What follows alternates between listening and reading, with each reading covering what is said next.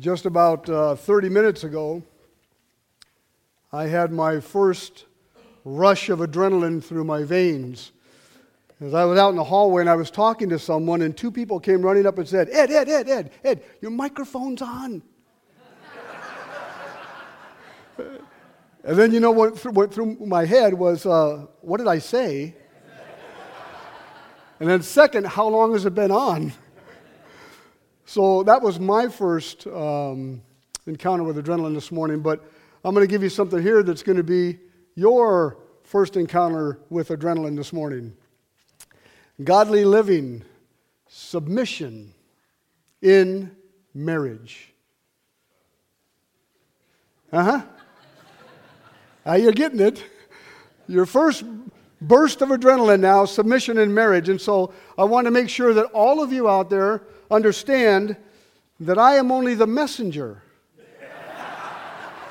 Okay? I'm not the author, just the messenger. So, in light of this stuff, let me carry on with what uh, Pat has been doing and setting such a wonderful foundation for us to live in. And that's this whole idea of going through 1 Peter. 1 Peter, you know, we've been going several weeks through that, and you might recall that a couple weeks ago, Pat addressed that prominent group of people, Christians, that are both slaves, masters, um, challenged in that relationship. And uh, Peter encourages the slaves to be patient and endure the unjust suffering. You'll remember that.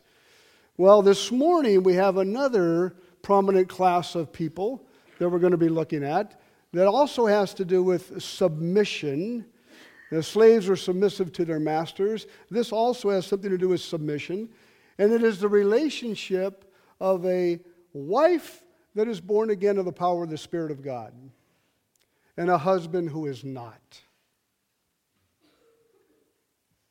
And so, this whole idea of submission does cause a sense of adrenaline to flow through our veins. Peter was telling the wives there in this uh, 1 Peter chapter 3, verses 1 through 7, he's telling the wives they're doing it wrong. They were desirous because they knew Christ and their husband did not to help him understand the urgency to give their, his life to Christ. But they were doing it wrong. And so Peter gives them the counsel on how they should be looking at uh, approaching this issue of the gospel of Christ with their unbelieving husband. So, in light of that, this morning you can help me out by, first of all, standing up if you would. And then, what I'd like you to do is help me read the passages this morning in Scripture that um, we can all uh, identify with. I broke the reading up into three different groups. The first group is uh, women, the second group is actually not a group, it's myself. And the third group is men. So let's read through this together. Uh, women only, would you mind reading verses 1 through 4 there?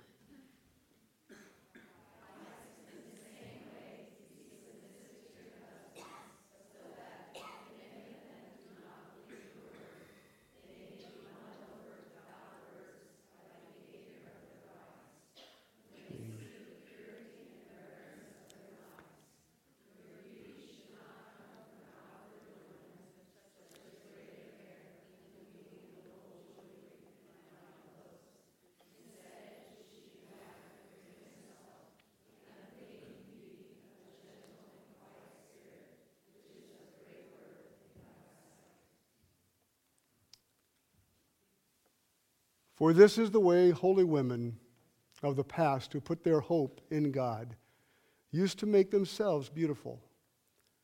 They were submissive to their own husbands, like Sarah, who obeyed Abraham and called him her master. You are her daughters, if you do what is right and do not give way to fear. Men?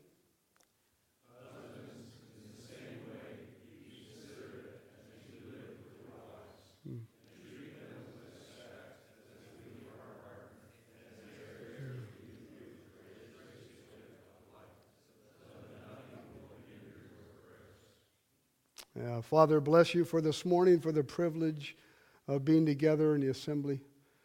Thank you for the wise words of the Spirit through the pen of Peter that are here for us today, no matter what stage of life we're in. We have somebody or we have ourselves that this scripture will have an impact in. So thank you for this morning. Thank you for being our counselor in Christ's name. Amen.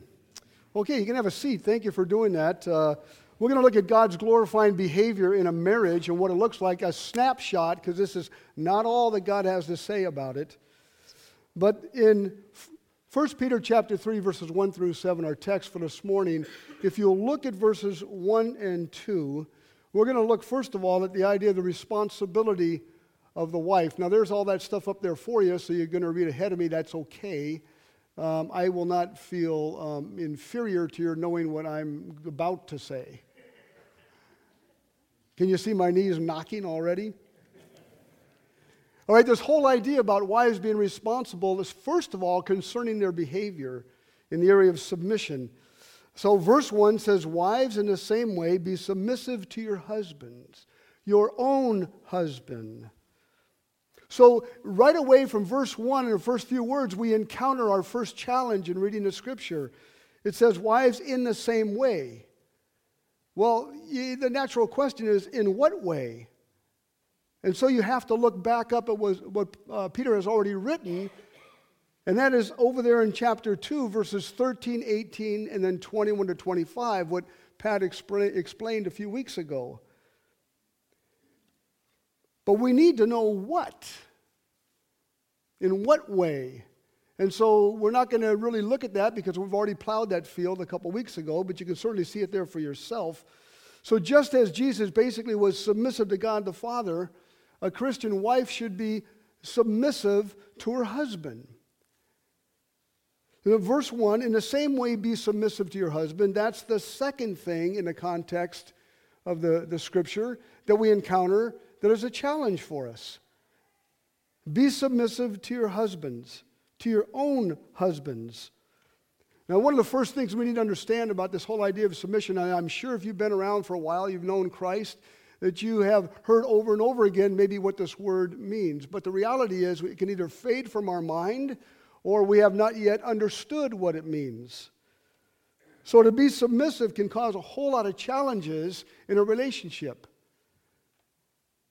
It does not suggest, we're going to try to end some of this stuff now, it does not suggest inequality or inferiority.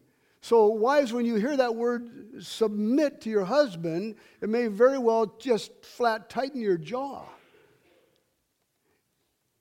And I think it does that because today in this world, in our pride world, in our own prideful life, it is a disgusting word. It is a negative connotation. We certainly don't want it aimed at us. We don't want anybody to tell us be submissive. Because that means inferior. And that brings insecurities. But the word submission really is a very beautiful word. I hope by the time you're done today, you'll understand that what I'm doing is just simply adding on to what Pat said over the past few weeks.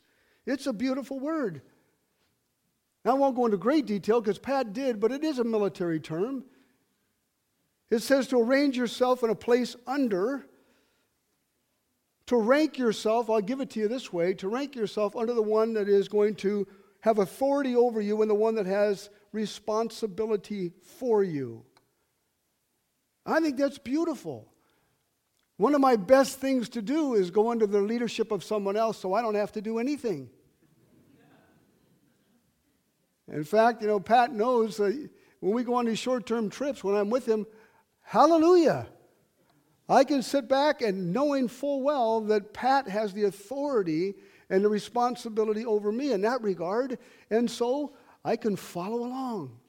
It's a beautiful picture. So let's go through a little series here about what submission does not mean first. Because it's so maligned, and even as the outside world, or sometimes the inside world, Christians don't understand it, it gets abused. So the text itself, verses 1 through 7, gives us a correct understanding. It infers the things that submission is not. So, first of all, submission, oh, it's already been there. Ah, there you go. You already knew that, didn't you? submission is not, it doesn't mean that a husband what? Is put in a place of Christ. Now that's kind of obvious, right? He's not put in the place of Christ. The allegiance, our allegiance, any allegiance of any human being is to Christ Jesus. Not a woman allegiance to her husband. It does not mean that. He is not in the place of Christ. Hopefully that's uh, cemented for you. Peter affirms this in 1 Peter chapter 2 verse 21. The second thing is you can see it there for yourself. Submission does not mean giving up your independent thought. Now, I, I think that's probably pretty critical for a wife. It's not a robotic submission to someone in authority. It's not just going brainless and following your husband. You don't give up your independent thought. In fact, Peter told this to the wives Wives, be submissive to your own husband, because I suspect he knew they would tell the husband. And then he would ponder he would begin, hopefully, to understand and respond to God's word. And I think that's pretty significant because they were, had the opportunity then to express their own thoughts, their own opinions.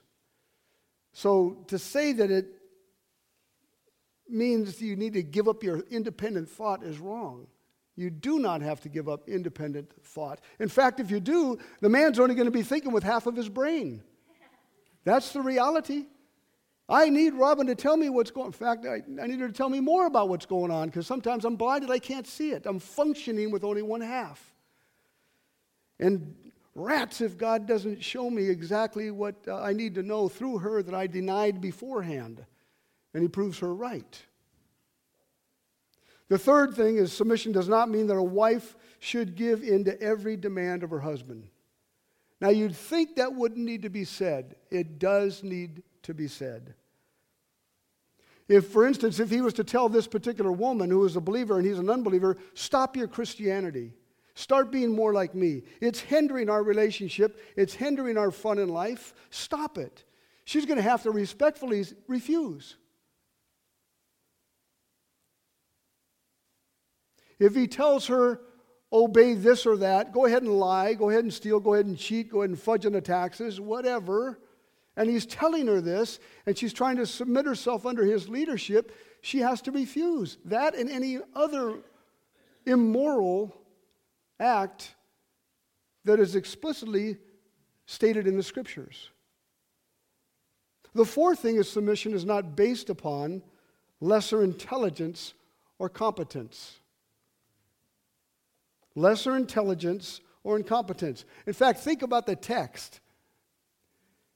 The very fact that she knows Christ and he doesn't ought to give you some insight to this. She knows Christ and he doesn't. She's had things open to her life and a vision of understanding of things deeper than he could possibly imagine. It's not lesser intelligence or even competence. And what does it not mean? What else? There it is. Submission is not based, well, it doesn't mean rather being fearful or timid. Verse 6 says, not to give way to fear, is what she's told by Peter. And verse 7 says she's a weaker partner. So there's a lack of physical strength, but there is no lack of uh, emotional strength or spiritual strength or courage. So it doesn't mean that she is um, to be fearful or timid. And then finally, the last one there is submission is not inconsistent with equality with Christ. Equality in Christ, rather. This whole idea of equality, right? We just struggle with this stuff. I want to be either the same as that person or I want to be better than that person. That's just, I guess, the sinful human nature. But, eh, you know, equality is consistent with the importance, the dignity, and the honor. So it's not inconsistent that, with that. In fact, if you think about it, Jesus himself, right, um, had to submit to the father and to the mother, his father and his mother, earthly father and mother. And he also submitted to God the Father. So Christians um, are also told in this very same letter that they are to submit to the governing authorities, even if they're ungodly governing authorities, unbelievers. So the idea of being inferior is not even in here. And I just pray that we would stop taking it that way. I pray that we would tell others about what we've learned these past several weeks about 1 Peter and infuse the thought of the beauty of that word submission. Peter affirms just the opposite in it. Absolutely just the opposite. So, what does submission mean? I don't think that's up there, so let me put it up there. What does submission mean in the first place? Submission, it's there. An inner quality of gentleness that affirms the leadership of the husband. That's what submission is. Wives, be submissive to your husbands. It is a willingly choosing to submit to the authority of the husband and his leadership. But it's scary. It's a scary thing, especially in the context of this particular letter from Peter. Because this particular letter from Peter is going to women who were treated like dirt, who had no value, who had the, the idea there was no equality there. They were, in some cases, living under very abusive men men that were tyrants. It's just a culture. And so it's scary for them. And when this woman who was sitting in the presence of the gospel with her husband, the gospel, by God's grace, falls upon her ears and she's transformed uh, into a new creation in Christ. When that happens and she makes a decision to follow through on her commitment to Christ, it can be, it can be viewed by that unbelieving husband as desertion. You've deserted me. In fact, Pat talked a few weeks ago, rightfully so, that when a woman marries a husband, she falls under his leadership and his God. I don't know about you, but I know Christians that have a challenge with this. Go against me and you're deserting me. You're either for me or you're against me. She could have severe abuse poured out on her. So when this woman submits, she is making a, a choice, a willful choice to do this. The husband's the leader, so she's going to obey this thing, even if she disagrees. Anybody here know that a woman just flat out might disagree? If it's you, don't raise your hand and point to yourself. Just if you know someone out there. It's a challenge when I think about this idea of deep down inside, you absolutely, completely disagree, but the Word of God says, submit. So back to verse 1, what verse 1 tells us is there's an unforeseen fruit of this. See, that's always the challenge, isn't it? There is an unforeseen fruit that comes, but you got to wait for the fruit. I don't like waiting. You guys like waiting? I went into McDonald's. I don't know why I got off on this. I went into McDonald's the other day and I walked in just to get a Coke. It's a long drive home. I wanted to stay awake. And as I walked into McDonald's, there's a line, four or five people. And there's no one at the counter, and there's two people behind the counter that are turned their back towards the counter and they're doing something like this. Something, oh, ah, okay, I can be patient. And 10 seconds, 10 seconds passed. I thought, okay, it's fast food, right? So this woman next to me, she says, I think they want us to use the kiosk. I said, Really? And she, she must, you know, he's old, he probably doesn't know how to use that, right? So she actually says, Come on, I'll help you.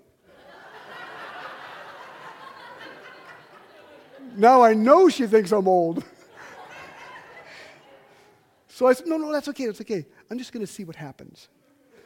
So I step up to the counter, and like about a minute and a half later, I'm thinking, she's right. They're trying to force me into using this kiosk. Everything within me says, no, I'm going to go back to the counter. I stayed there until this woman went by and said, Excuse me. Nothing. Excuse me. Nothing. Said, okay, where's the kiosk?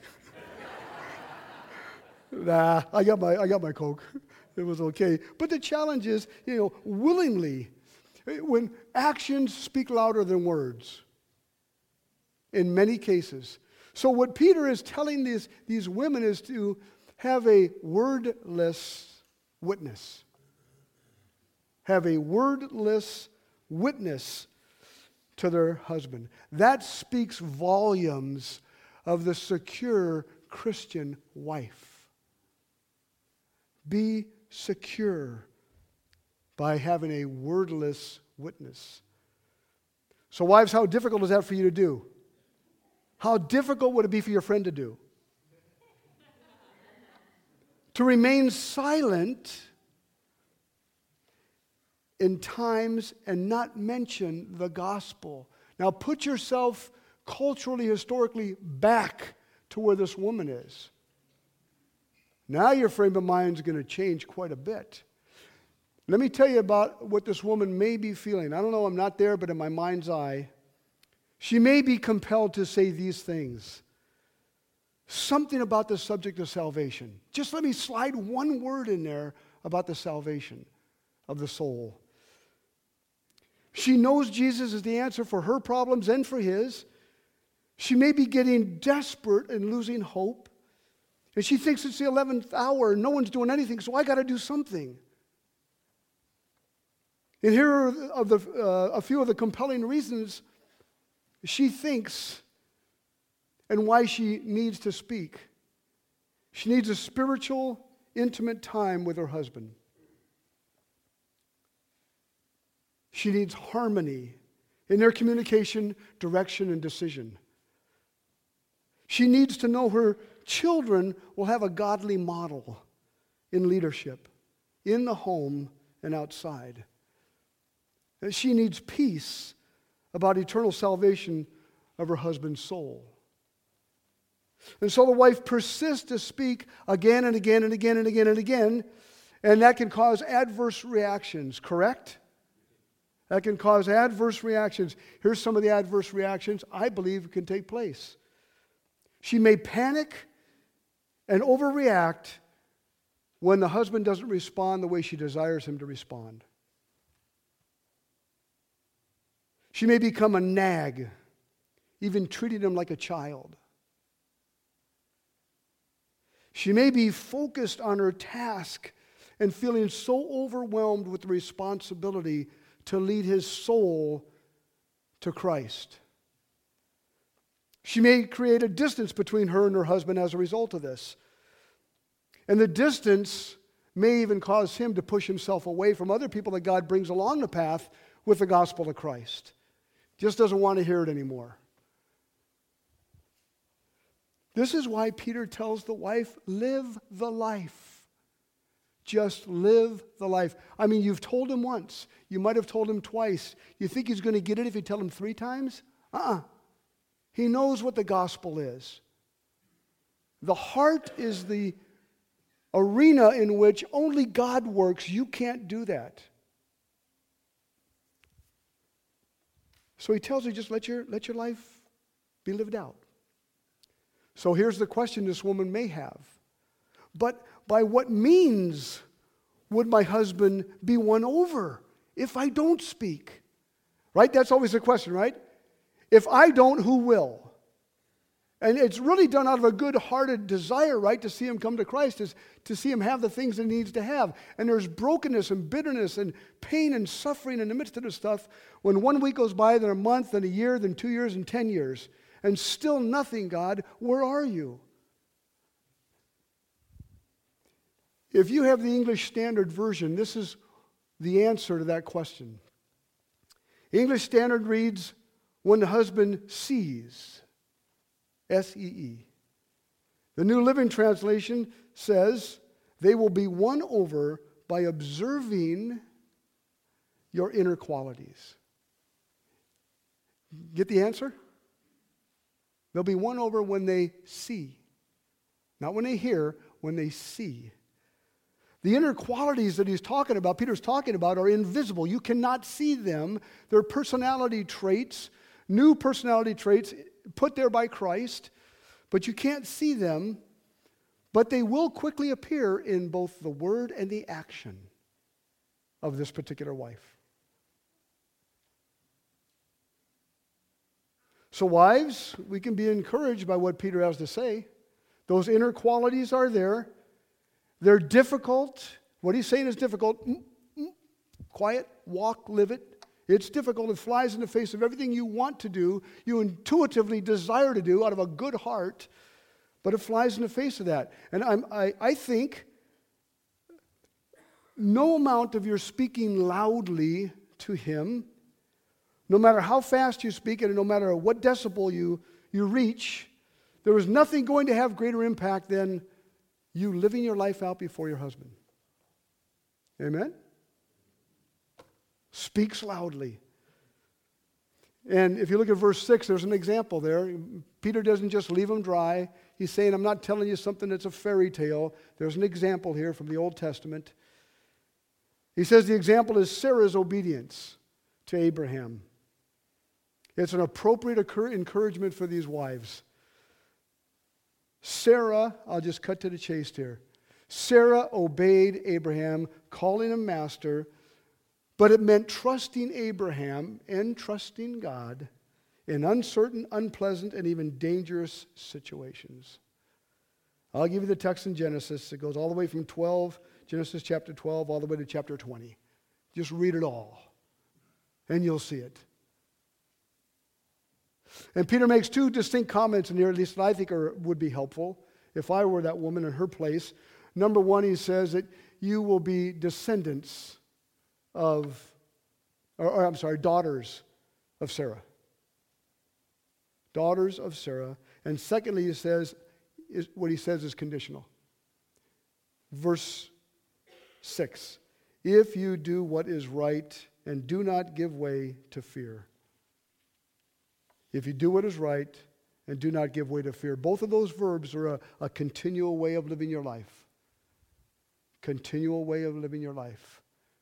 Don't give way to fear. And then, literally, you have become the daughters of Sarah. So, Sarah, submission to Abraham was trusting God. That's what Peter says. Wives, that's what you need to do.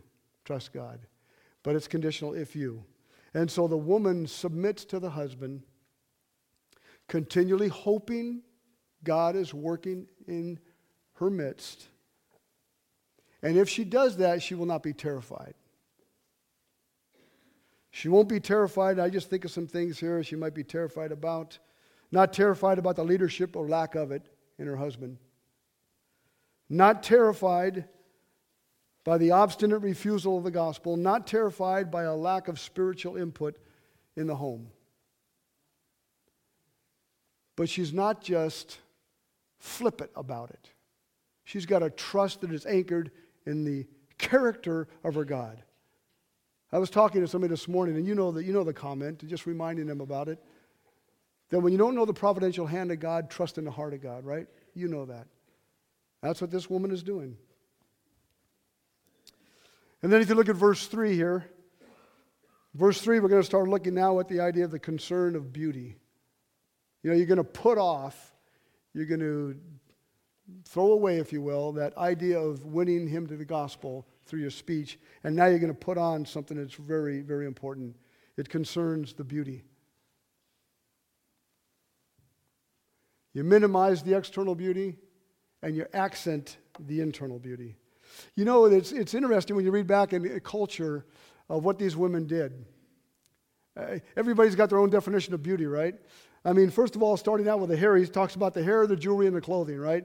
I mean, you probably know this stuff, but they used to braid their hair, tie their hair in knots, and stack it up on their head. The only time I know about Robin doing that, oh, I won't say it. No, never. Yeah, you know, that's right.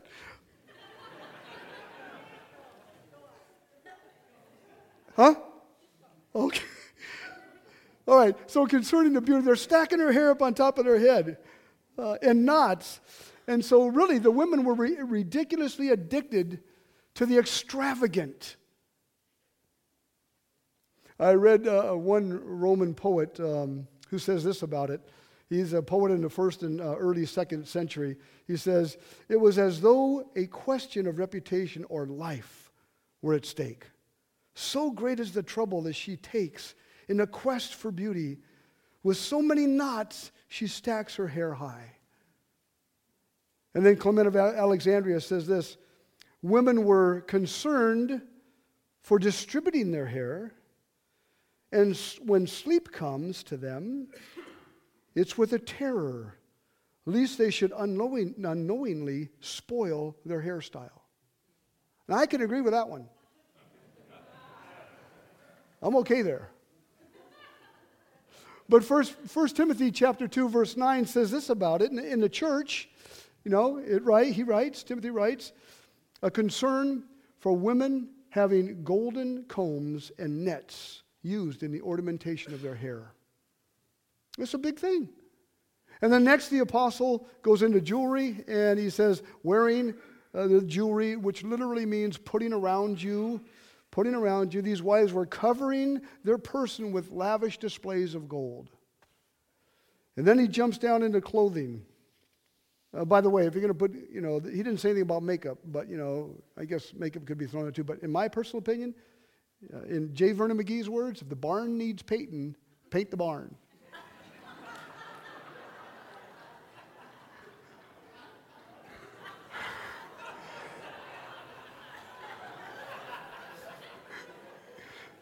That was J. Vernon McGee.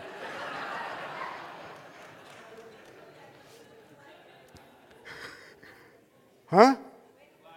Oh, my phone. Oh, yeah. Thank you.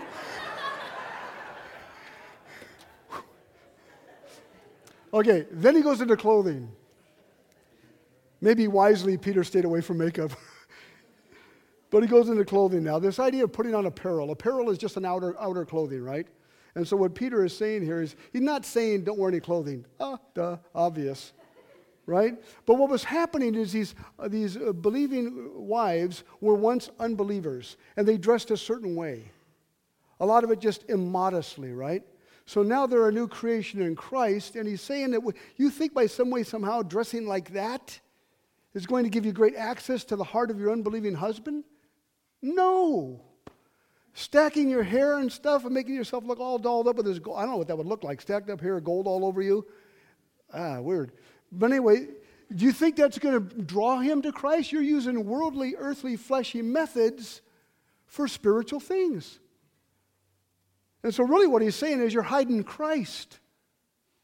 Let Christ be seen in your actions. And then there's something there to be seen. So, ver- verse 4, he talks about it. The unbelieving husband, he says in verse 4, Peter describes the inner qualities that can be displayed before this unbelieving husband. And they're up there, the last bullet a gentle and quiet spirit, which is of great worth in God's sight. This idea of gentle is used three times in the New Testament, twice it speaks about Jesus. It means not insistent of one's own rights. A lot of times we want to be more right than we want to be righteous. One's own desires. Though she was able to voice them and give her input and opinion, she's insistent. Gentleness means not being pushy not being selfish, not being assertive, not demanding her own way. Such a gentle spirit is beautiful to everybody around, especially the unbelieving husband. Can you, can you imagine the radical transformation that will take place? It took place in our relationship, only it was beneficial for her for Robin more than it was for me because I was the one that was all dressed up in apparel that stunk.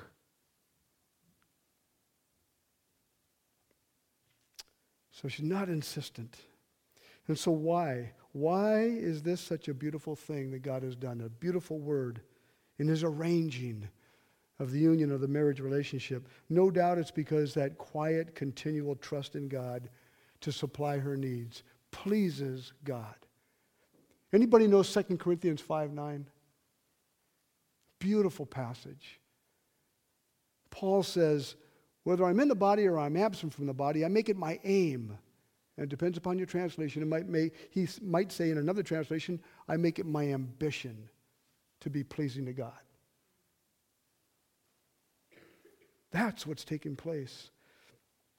The wife trusts God with her inner attitude, a display before her husband of what God has done. So the qualities are described in, as unfading. I mean, look at the text for yourself there. Unfading means it's not going to pass away with age, it's not going to decay. Um, things that fade away, maybe even at the end of this world, it, it, that is not an inner quality.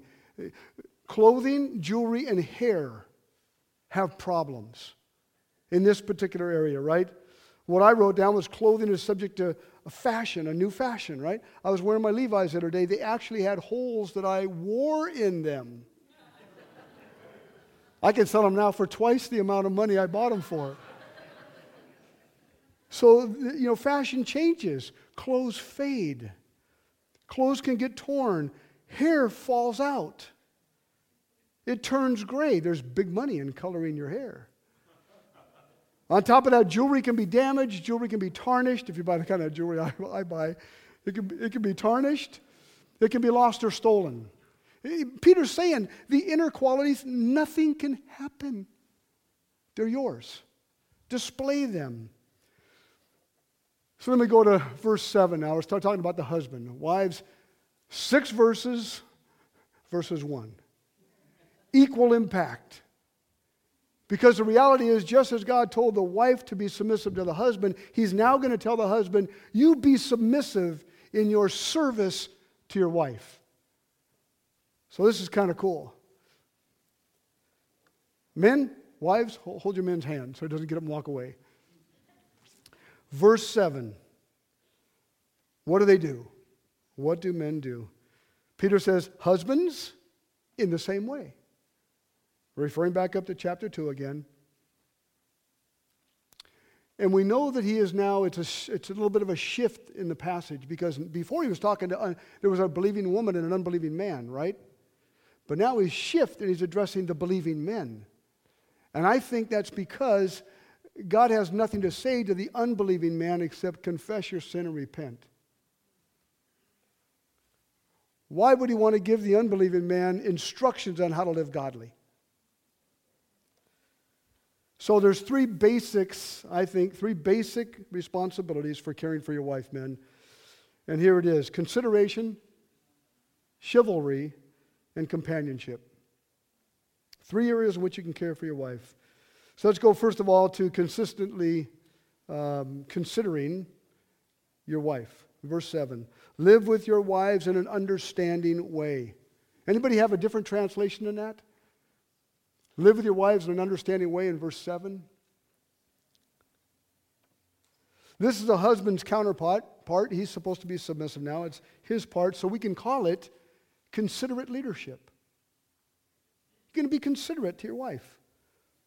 First basic responsibility, being considerate, would look like a lot of different things, but let me give you a definition here. And this is just a Webster's. Thoughtful of the rights and feelings of others, showing kind awareness or regard for another's feelings and circumstances.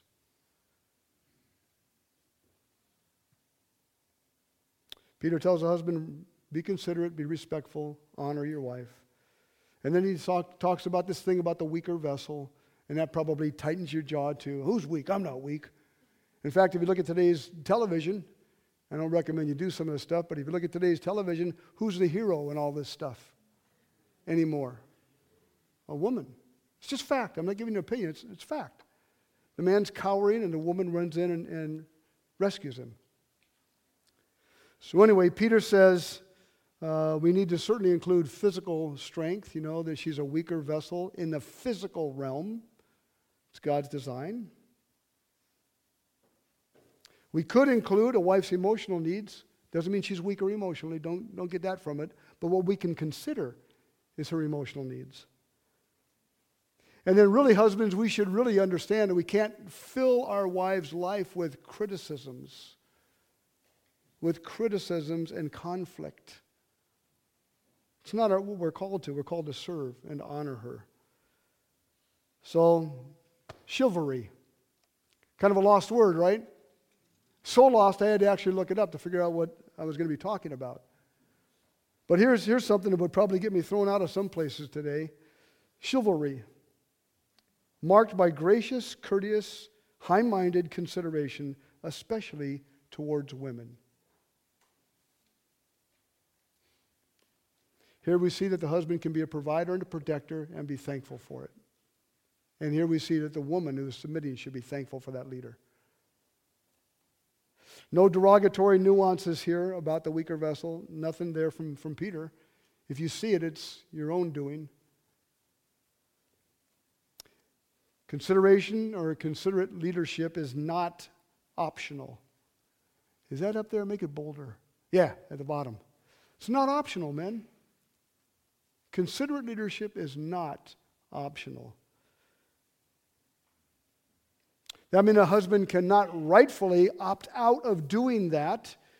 He can't rightfully, rightfully say, I don't want to make decisions, or I don't want to be involved in decisions, I don't want to be involved in the activities, I don't, I don't want to do anything else but passively participate in this relationship.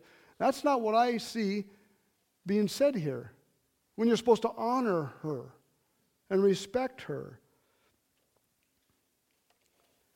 So, what does considerate uh, leadership really look like? The companionship. That falls right in there also, just having good old fashioned companionship. It says in verse 7 dwell with your wives, live with her. It's an association of living together with one another. The word knowledge is an intelligent recognition of the marriage relationship. So, living together according to the knowledge is a point that Peter's trying to make through all this.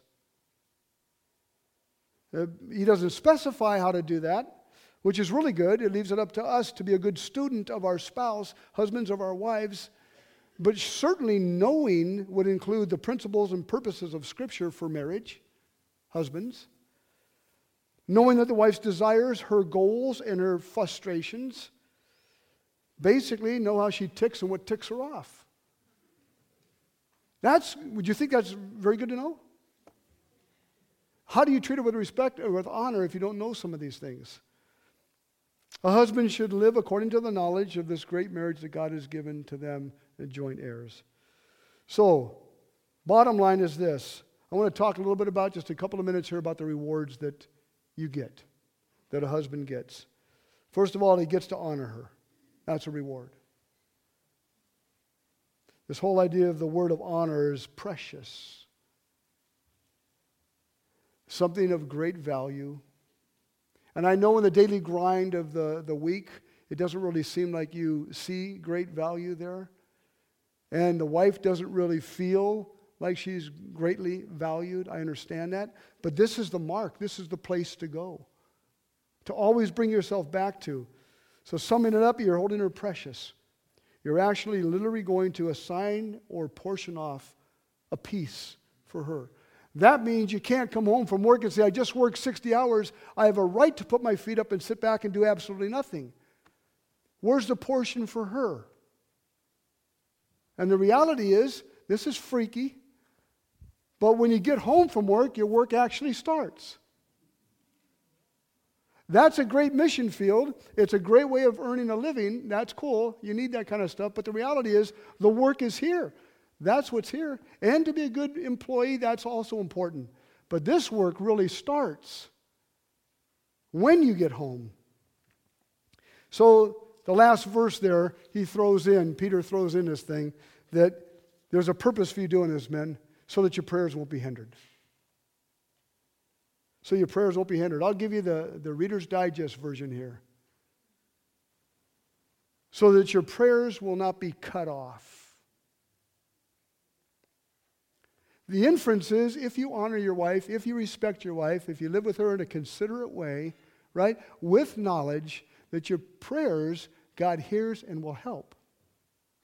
But how in the world do you expect to do all this gunk, the opposite of this, and expect your prayers for God to help? Until he hears the prayer, forgive me, and reignites the flame, and now he helps. Does it make sense to you? So here's what we walk home with. Three things. I'm just going to read them so we'll be able to leave in a minute. Our task is to look at these three life lessons. Uh, number one, women may find themselves in the same position today, married to an unbeliever. What Peter stresses is the importance of Christ like behavior to influence a husband rather than the outward adornment. Just believe it. The Word of God is true. God's been at this a long time, right? Hadn't seen anything new. Number two, marriage is lifted to its highest plane by the call of a husband to treat his wife with consideration, respect, and honor. The third life lesson is this husbands and wives should remember that they have a shared faith, joint heirs, joint recipients of the gift of life, and praying partners. Thus, the behavior is absolutely critical to effective biblical marriage. Let me pray. Father, bless you again for the time this morning to look a little bit into your word. Father, to understand that this precious group, this prominent group of the first century, uh, was in a bind. And what a gracious, loving act of our God to come forward to a group of women struggling to have a relationship with an unbelieving husband. And what a gracious act of great love and compassion for the soul of the lost husband. Thank you. Thank you, Father, for this chapter written in a canonized scripture for all of eternity that we can answer questions that others might give to us in these particular areas and might live out what your desire is and your design in marriage. In Christ's name. Amen.